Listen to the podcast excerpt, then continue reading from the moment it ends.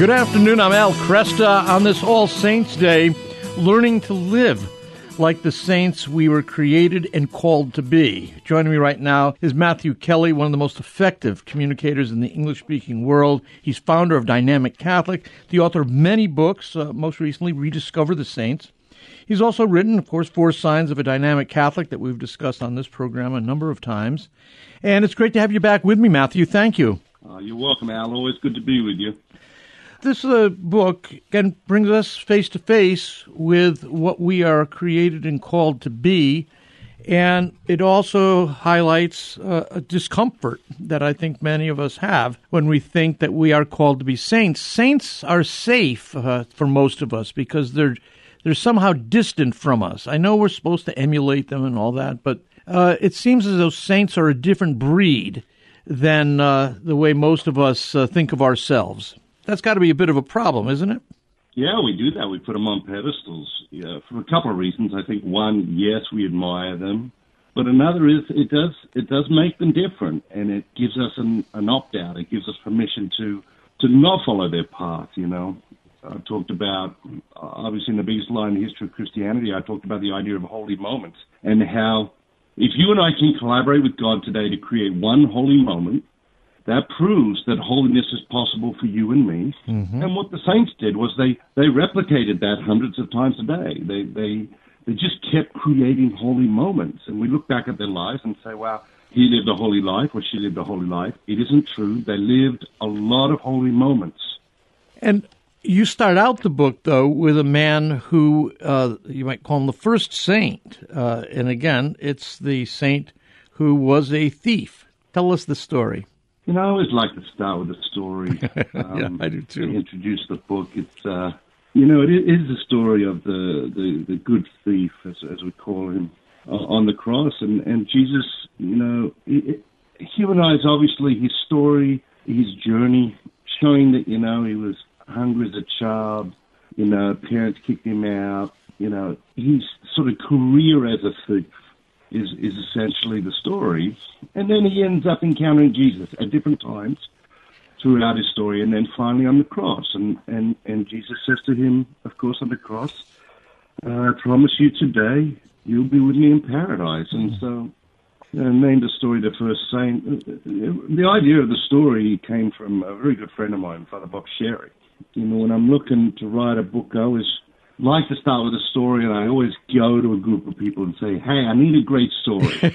let's let's come up with something, or if you've got something, share it with me, or that sort of thing." And so, you know, that's the story I start the book with, and it's yeah, it's been very powerful, I think, for people. I think it's great. Yeah, we we need to humanize. I think one of the mistakes we make with the scriptures is we suck all the humanity out of it, and mm-hmm. and we don't realize the frustration the disciples would have had with Jesus at times, or, or vice versa. And um, you know whether that's at you know in the morning when Jesus says, "All right, you got no fish, go back out fishing again." After they've been fishing all night, mm-hmm. they would have been tired, they would have been frustrated, they would have been discouraged, and they, they, you know what they would have wanted to say to Jesus you know, it's probably no, Jesus. We want to go home, take a nap. you know, and and uh, very often I think we lose that humanity when we read the scriptures. We, yeah. we, we, we eject it or we discount it.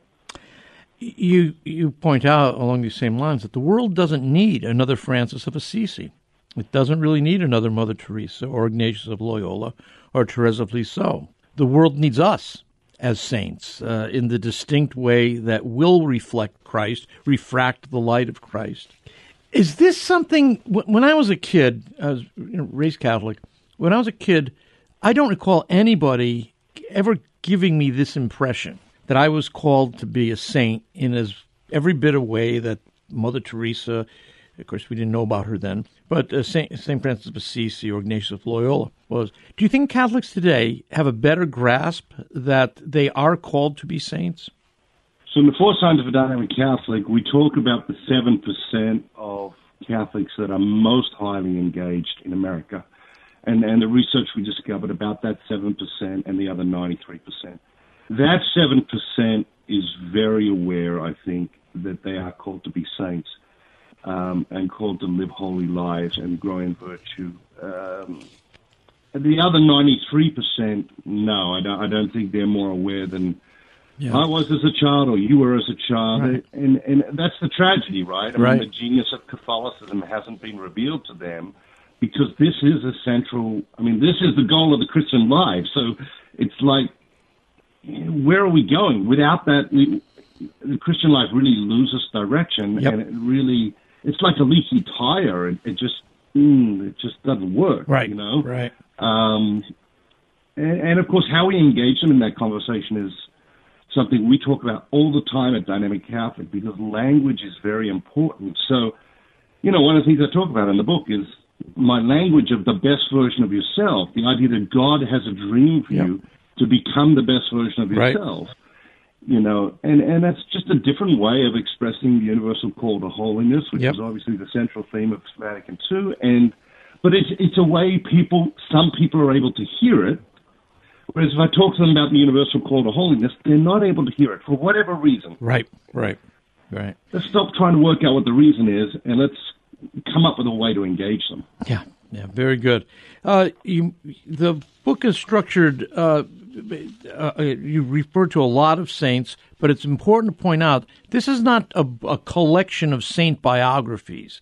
Uh, there are plenty of books like that already. You're doing something different when you talk about uh, Saint Augustine, you know, or, or, when you talk about uh, you know Saint Teresa of Avila. How, uh, let us know how what are you doing here different than a lot of these um, saint book collections.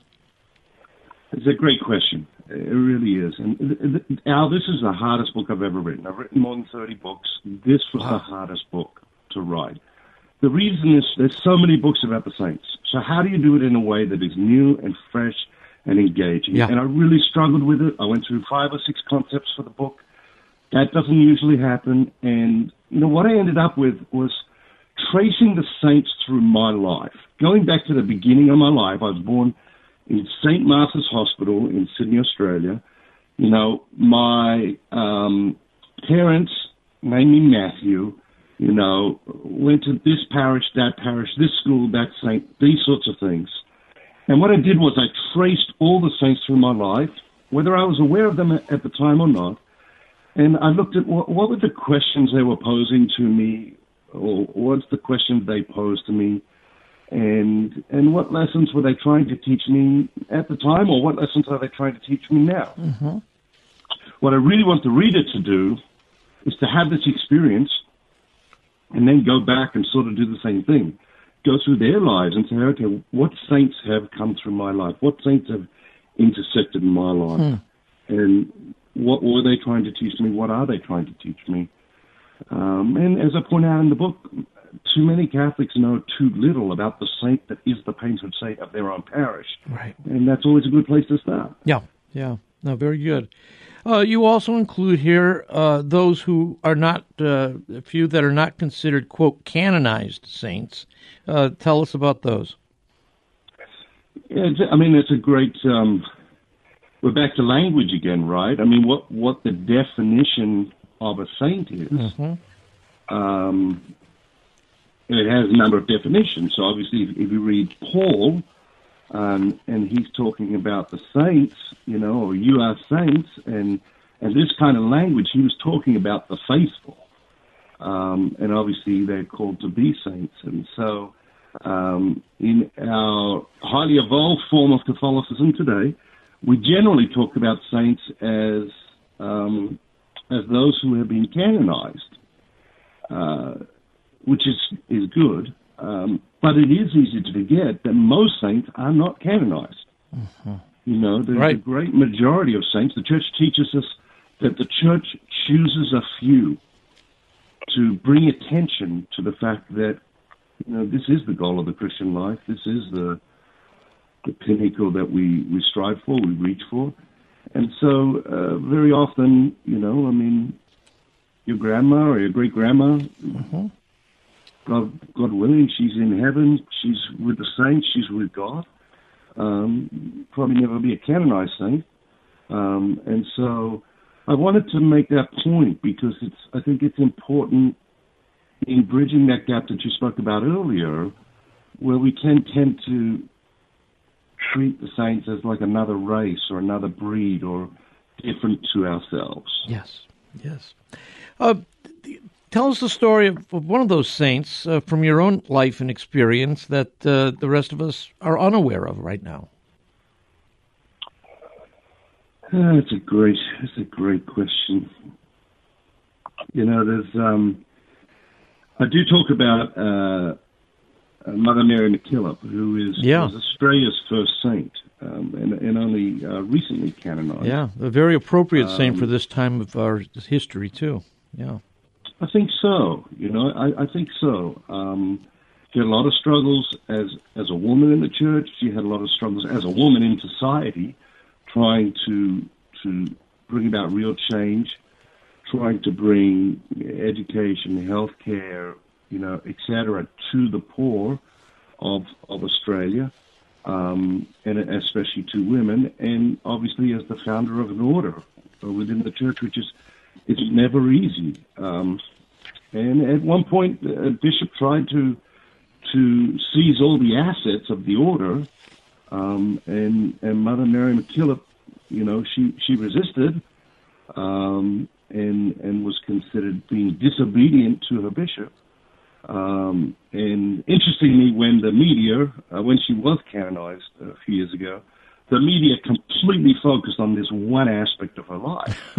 and of course, that was that was like mm, a few weeks in her life, and all the great work she did was um, was sort of overlooked for this, you know, sensational piece of her life where she sort of butted heads with her bishop. Right. right. And um, and so that I, I think is is one of the saints in the book that um, probably most Americans are not familiar with. Right. Um, right. I and, agree. And of course, being from Australia, we have great pride. That's why the church tries to find, you know, men and women of exceptional virtue to canonize from every part of the world because we take pride in the saints that are of our, of our homeland. Yeah, yeah. Um, in your own, uh, you mentioned Walter here. Tell us the story of Walter. So Walter's my eldest son, and um, you know, interestingly, becoming a father radically altered my spirituality, um, and I would not have thought that to be possible at the time. Obviously, I, I've been trying. I was trying very hard to live the faith for many years before um, my older son Walter was born, and but being a father, you know, I, I